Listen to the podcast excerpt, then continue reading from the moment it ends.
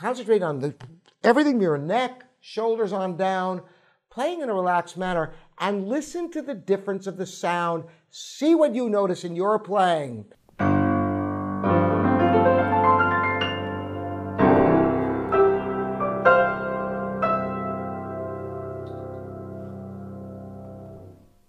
Hi, this is livingpianos.com. Robert Estrin with a really important subject the importance of relaxation in playing music.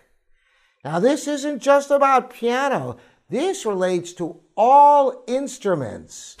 Now, there are so many aspects to this. There's one in particular I'm going to get to, which I think is going to be surprising to you. So, wait to the end of this video.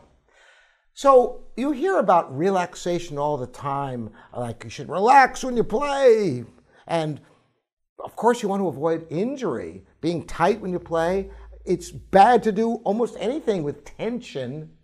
And of course, if you're a weak player, sometimes you might contort just to make the notes come out. If you have spaghetti fingers like I did as a child and trying to get the sound you want, you know, contorting. And of course, this is to be avoided. But you're on a beginning level, it's very difficult to avoid tension until you develop enough fluency and strength to even approach the keyboard in uh, an ergonomic manner. But it's so vital that you be aware of being as relaxed as possible. But it's much deeper than that. Now, there's some obvious parallels to other instruments. For example, if a singer has tension, you can hear, oh, you know, it's a horrible sound that can be created instead of a beautiful, lovely, oh. Of course, I'm not a singer, as I just proved, but you get the idea. There was a drastic difference even with, with my voice. You could hear the tension adds ugliness to the tone. Now, this is equally true on wind instruments. Listen to somebody who has got a closed throat trying to play a trumpet or a clarinet or a flute and the sound, it's going to impart that tension is going to come through the tone. Same thing with a, a violin. If you're tense with the arm, relaxing those shoulders and and it's the same thing with the piano. And I'm going to do, and this is going to be an interesting experiment for me as well as for you.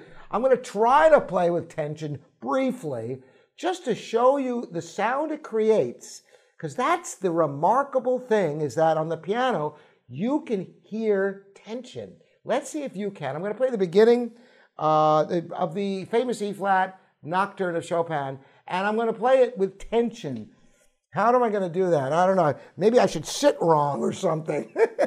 so we're going to try it with tension. I'm going to try not to play it badly. I'm just going to try to play it and not be relaxed.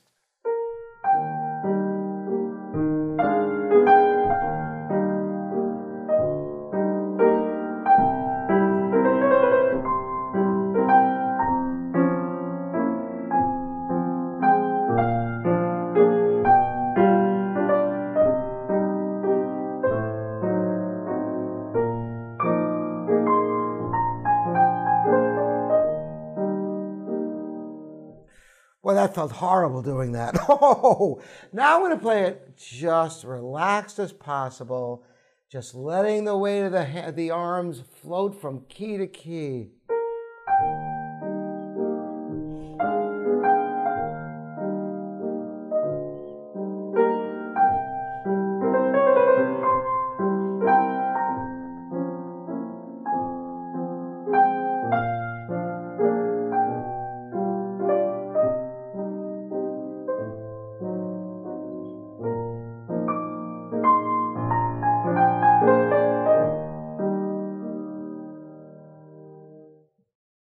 Can you hear the difference? But it's not just in a beautiful melody. If I were just to play chords and play with tension compared to playing them without tension, here's playing with tension.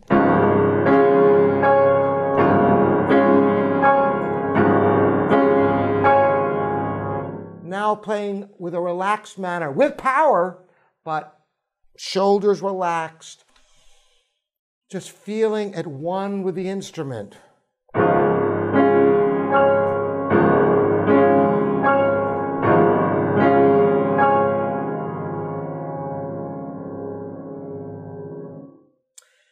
Let me know in the comments here at livingpianos.com your impressions of the sounds you heard in these two examples.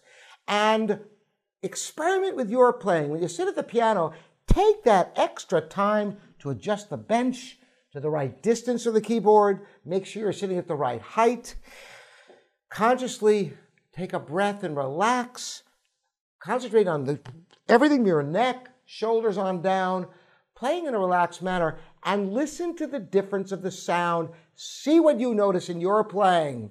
Love your comments here at livingpianos.com and YouTube. Thanks again for joining me. Ring the bell. Thumbs up makes the videos reach more people. Thanks again for joining me. Robert Estrin at livingpianos.com, your online piano resource.